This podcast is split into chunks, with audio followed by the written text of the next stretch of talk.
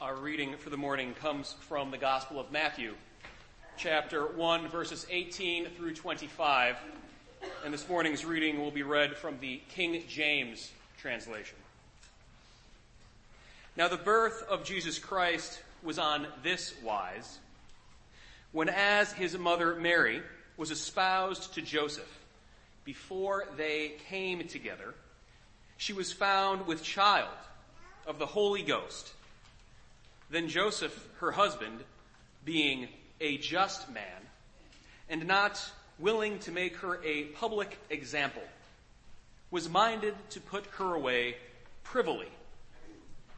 But while he thought on these things, behold, the angel of the Lord appeared unto him in a dream, saying, Joseph, thou son of David, fear not to take unto thee Mary thy wife for that which is conceived in her is of the Holy Ghost.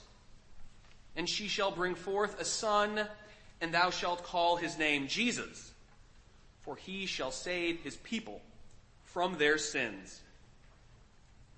Now all this was done that it might be fulfilled, which was spoken of the Lord by the prophet, saying, Behold, a virgin shall be with child, and shall bring forth a son and they shall call his name Emmanuel, which being interpreted is God with us.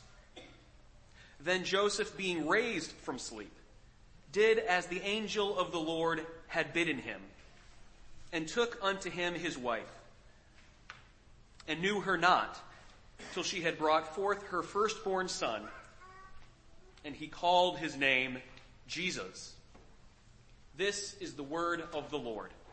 Thanks be to God. Let us pray. It was said of Dante, he used his language to discover the world anew. May the language of this sermon lead us to discover anew the world you have created and the world you have redeemed for us in Christ Jesus. Amen. One thing I enjoy about this time of year is the opportunity it provides for reverting to the King James language of scripture. Even though that language is admittedly harder for us to understand than translations in vernacular more familiar to us. Two years ago, Alexis Bittner, a child in our church, garnered our attention and admiration as at the lessons and carols service when before a full congregation she read the word cockatrice flawlessly from the prophet Isaiah. Two weeks ago it was Ben Henry's turn. He too had been asked to read the cockatrice passage. His parents shared with me a few days earlier that they were worried about his seven year old vocabulary being able to pronounce words from a version of the Bible translated over 500 years ago. But my understanding is that Ben rehearsed several times under the tutelage of his parents in the week leading up to the service. And it showed for he responded with a flawless reading. They were also concerned that Ben would not understand what he was reading. And the truth is, he likely did not. But neither do most of us understand much of what we read in scripture, no matter what translations we read. The good news is that when any of us read an ancient text, particularly scripture, we, like Ben, are led into the realm of the holy. We are led into that space, if space it is, from which God originates and in which God resides. We are led into that space which none of us can enter directly or fully, especially in this life, especially of our own accord opening the Bible and reading its holy text is akin to walking through an unlit garden at night. or opening the door in the attic into a deep cedar closet with no lights in the room and only a faint idea of the clothes that we may find hanging there. The words we read in scripture in their opacity to us bear witness to the mystery of the God who is the divine subject of the book and its primary character, whether identified or not. The otherworldly sound and feel of much of the Bible reminds us that God's thoughts are not God's th- our thoughts and God's ways not our ways. And that book in hand or screen open before us, we see now only in a mirror dimly. A specific word from our scripture reading this morning caught my attention when I heard it at this year's Lessons and Carol services read not by a child, but by true, well-trained pastors, one at each service. It is the word privily. P-R-I-V-I-L-Y.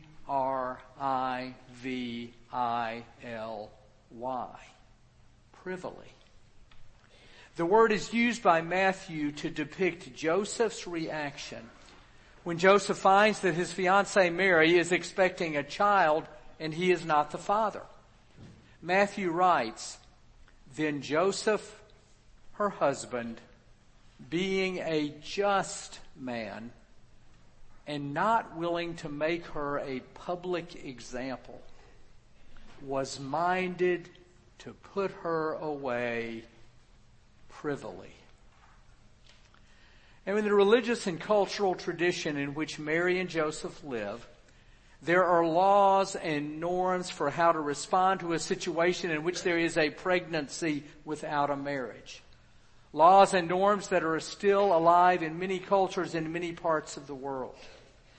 The biblical responses range from a trial by ordeal described graphically in Numbers 5 or death by stoning called for in Deuteronomy 22.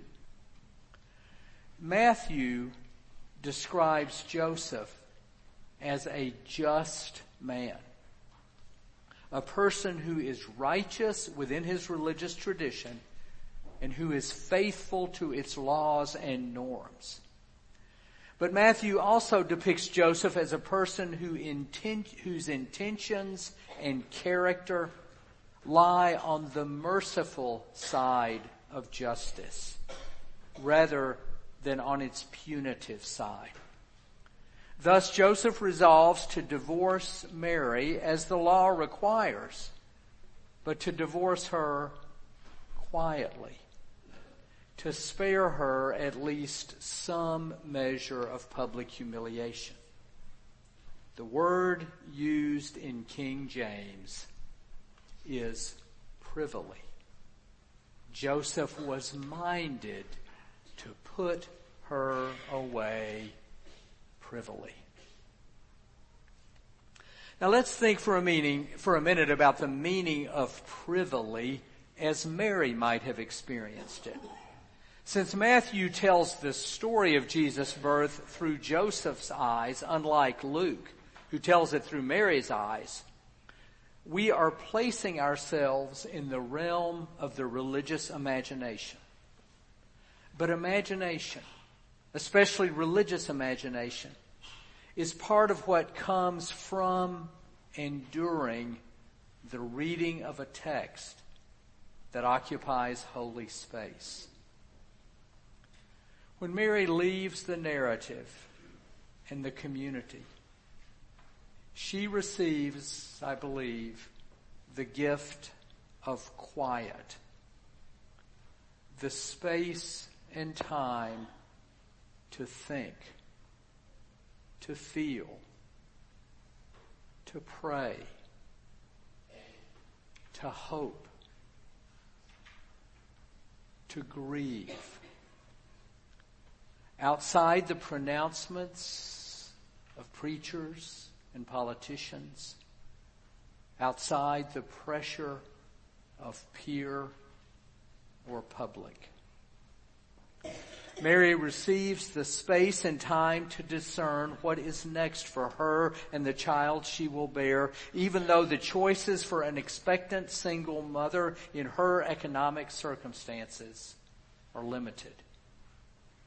But in the privacy of her home, perhaps her closest relationships, in the privacy of her own heart and mind, in the privacy of her soul and conscience, she finds space and time to relearn or to learn perhaps for the first time that she is a soul cherished by God with a conscience of which only God is Lord.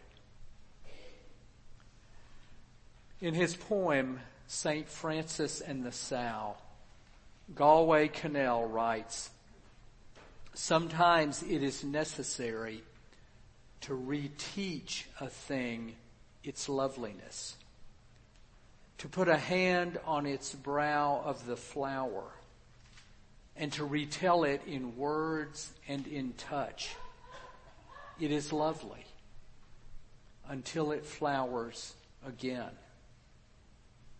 as St. Francis put his hand on the creased forehead of the sow and told her in words and in touch blessings of the earth on the sow. And the sow began remembering all down her thick length from the earthen snout all the way through the fodder and slops to the spiritual curl of the tail. From the hard spininess spiked out from the spine, down through the great broken heart, to the sheer milken dreaminess spurting and shuddering from the 14 teats into the 14 mouths, sucking and blowing beneath them the long, perfect loveliness of the sow.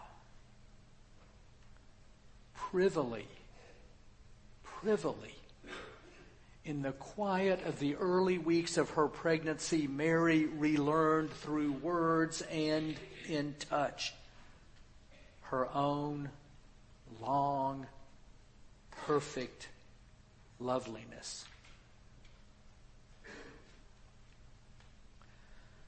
On another level, the word privily bears witness to the reality that the experience each of us has with God is often at its most intense and significant when we are alone, in private, subject only to the sky and the stars. Following the incident of the golden calf, Moses ascends Mount Sinai a second time to implore God to forgive the people of Israel for molding a God that they could see and touch and feel. Moses' intercession brings leniency on the part of the Holy One. Yet even then, God covers Moses' eyes so Moses can only see God's backside, not God's face. Like Mary, Moses is alone with God. In Moses' case, on a mountain. A few books later in the Old Testament, after confronting the evil duo of King Ahab and Queen Jezebel and the false prophets worshiping the Baals, so anathema to Israel's faith, Elijah the prophet flees to Mount Horeb likely the same mountain Moses ascended. While alone, like Mary, Elijah encounters God not in the expected ways of earthquake, wind, and fire, but rather in a still, small voice, a sound of silence. Elijah, too, is alone on a mountain. When Isaiah is performing his regular priestly duties in the temple, God appears and calls Isaiah to become a prophet. Yet even then, Isaiah sees only the hem of God's garment. Again, Isaiah is alone in the temple, alone like Mary. Each of these vaulted figures of our faith, Moses, Elijah, Isaiah, are precursors to Mary's experience of God alone, in quiet, privily. Over the years in preaching about the birth of Christ, I've been moved by members of the church who share, often with great eloquence, their profound experiences of God. A few weeks ago in one of the Bible classes I teach, a longtime member and student shared as a part of a devotional in which she opened the class the following. She is allowing me to share it with you today. Most of us never know what true silence is, she said. We're surrounded by constant noises, air conditioning, heating units, cars, television, radio, even the wind. And for our children and grandchildren, the noise is much, much more. It's a rarity when you experience complete silence. My husband's first assignment in the Air Force was in California, she said. We spent almost five years there, and then he got his second orders to the dreaded and remote Thule Air Force Base in Greenland. What a misnomer. Not a bit of greenery anywhere. The base is 600 miles from the North Pole. As part of his survival training, she wrote, he was driven out to the ice cap in a snowcat, which is a truck on treadmills, and deposited 15 miles from civilization. There he was required to build a fighter trench, which would allow him to survive in 30 to 40 degree temperature below freezing while awaiting pickup if he ever had to bail out of his fighter jet. Left alone by the survival instructor, he built his fighter trench, undressed completely the rules of his special sleeping bag, and with the help of a candle was able to raise the temperature in his trench to just about freezing. And for the first time in his life, he said, he experienced the total absence of sound. Complete silence. Except for one noise. He was astounded to realize that it was the beating of his heart pumping blood through his veins. She then concluded, I'm sure most of us will never experience this degree of silence. All of you have probably felt God's presence in many instances, she said. It's not as if he speaks to you directly. His presence can be felt by you because you had quiet moments of thought and prayer that caused you to recognize his presence. In Mary's time of quiet awayness, perhaps she too heard the sound of her own heartbeat. Perhaps she heard the sound of the heartbeat of the infant within her. Or perhaps in silence she heard words parallel to those that the Lord spoke to her husband Joseph in a dream. Fear not. Fear not. Whatever Mary's experience, it prepared her for what lay ahead. Months of pregnancy, risks of childbirth, a sudden flight by night to Egypt to escape Herod's deadly rule, time as a refugee in Egypt, until Herod died. Then an equally sudden return to her native land, not to Bethlehem where she had given birth, but to Nazareth up north in Galilee, where she then committed, like nearly every parent, to putting her all into rearing her child to become the person her child was destined to become. Her strength, her energy, her focus, her courage, her tenacity, all coming through the sound of silence, the sound of a heartbeat, the still small voice. All privily. Amen.